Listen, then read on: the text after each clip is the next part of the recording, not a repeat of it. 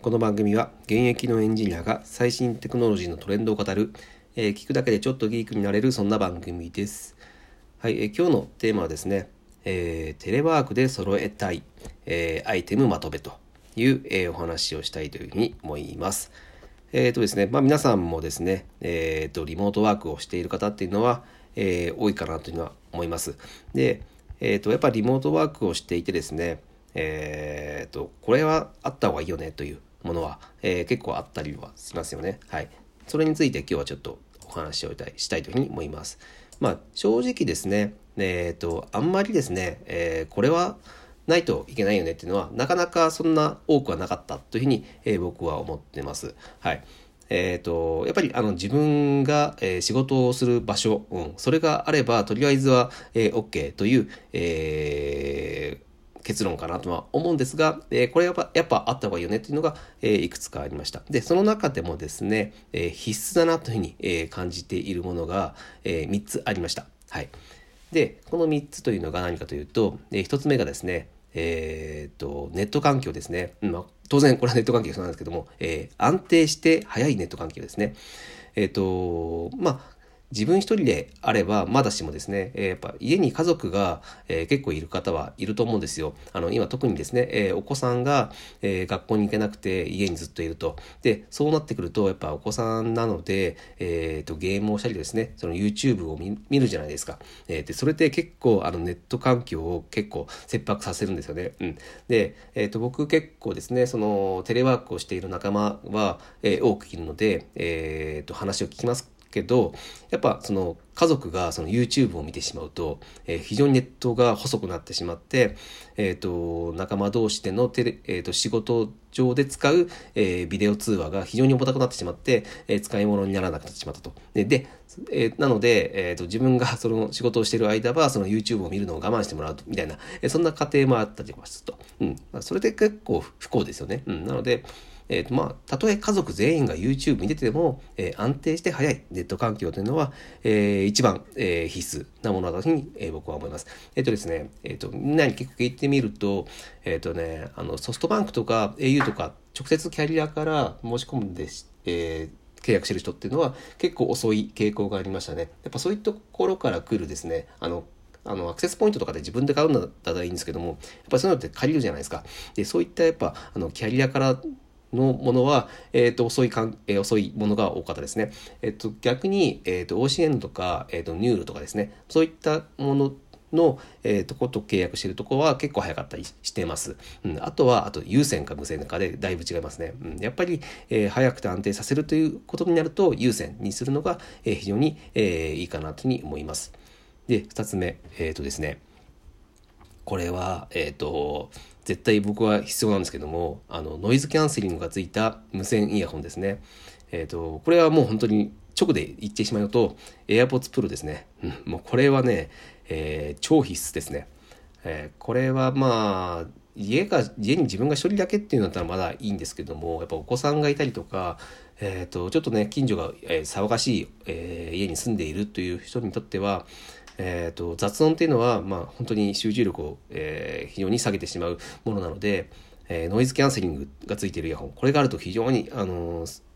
集中力がアップしますのでこれは絶対にあった方がいいですね。で、まあ、有線でもいいんですけどもやっぱ無線がいいですね。うん、あのずっとつけっぱなしで、まあ、あの僕はあの仕事をしているんですけども、えー、まあ、音楽を聴くのもできますしであのビデオ化通話、うん、Teams とか、えっ、ー、と、Zoom とかで、えー、使う際にですね、あのマイク代わりにもなるんですね。あのイヤホン、イヤホンなんですけど、えっ、ー、と、マイクもついてるので、まあそういった意味で、えっ、ー、と、絶対あった方がいいですね。で、え僕は iPhone 使っているので、まあ、iPhone 使っている人はもう本当に AirPods Pro が超おすすめ。うん、で、普段は、えー、iPhone とつないでいて、えー、音楽を聴いたりとかですね、えー、ラジオを聴いたりとかしているんですが、で、いざね、その、Zoom とかやるときは、えー、すぐに PC に切り替えることができると。うん、Bluetooth で、うん。これが非常に便利かなというふうに思いますので、えっ、ー、とね、これ、まあ、AirPods Pro 3万ぐらいするんですけど、今買えますね。あの、在庫も揃ってきてますので、これはもうね、テレワークに必須なので、ぜひですね、えー、これ、もうすぐに、えー、回収できるような、えー、コストだと思うので、ぜひですね、買ってほしいなというふうに思います。で、3つ目ですね。えっ、ー、とね、セカンドモニター。うん、これはね、あの、効率って考えたら、えー、必須になりますね。まあ、あのセカンドモニターじゃなくても、そのセカンド PC ってことでもいいんですね。うん。とにかく画面が2つ以上あった方がいいというふうに思います。うん。やっぱ、あの画面の大きさっていうのが、もう効率に直に、えー、直に、その、関わることなので、うん、これはもう必須かなと。この3つは絶対必須かなというふうに思いました。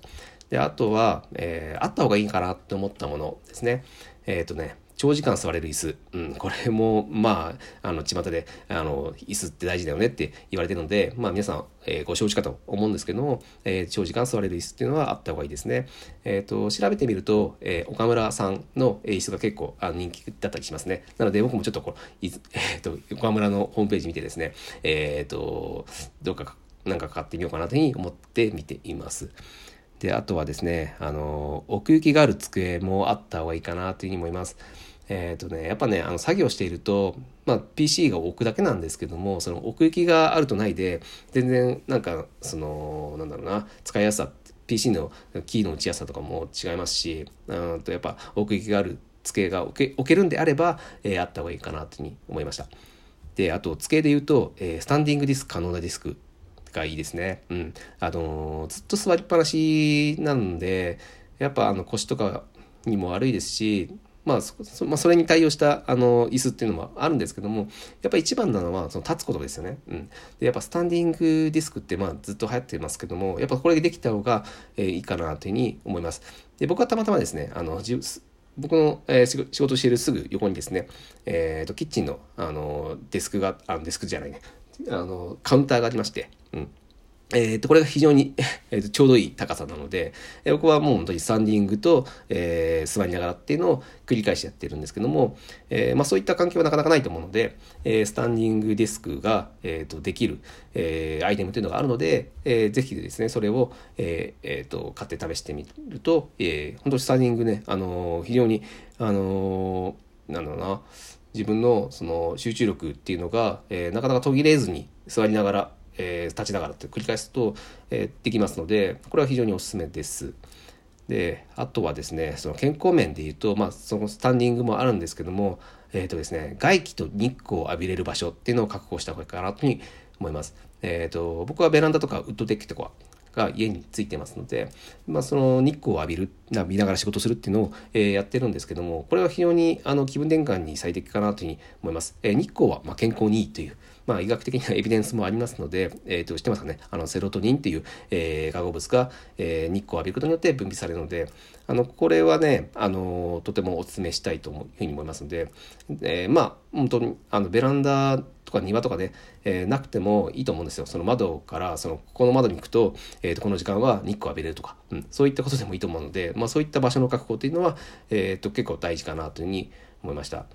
であとあの僕コーヒー飲むんですけどもよく、うん、あのコーヒーメーカーあった方がやっぱこれちょっとあの、まあ、美味しいコーヒー飲みたいっていう人は、えーと、おすすめかなというふうに思いますね、うん、あの会社にいるとね会社のコーヒーメーカーを使ったりとかする人は多いと思うんですけどやっぱ家だとうんまあ、コーヒーがね、あるかないかで、結構、あの、美味しいコーヒーを飲めるか飲めないかで、えー、仕事効率が変わるっていう人がいるとすれば、えー、コーヒーメーカーは、えー、少し高いですけども、まあ、あの投資コストは、まあ、あの回収できるようなアイテムなんじゃないかなというふうに思います。で最後にえっ、ー、とですね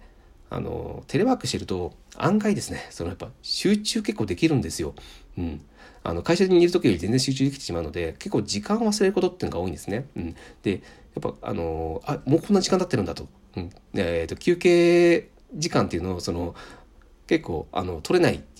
買ったりする人は結構多いと思うんですよね。なので、まあ、時間を決めてその通りにやる癖をつけないと、えー、逆にね、あの集中力が落ちてしまうということもありますので、あのタイマーを使うことをとても、えー、僕はお勧めしています。はい。まあ、タイマーといってもね、別にタイマーを買う必要はなくて、あの iPhone のタイマーでいいと思うんですね。うん、そこで、えー、何時何分になったら鳴らすようにしてですね、えー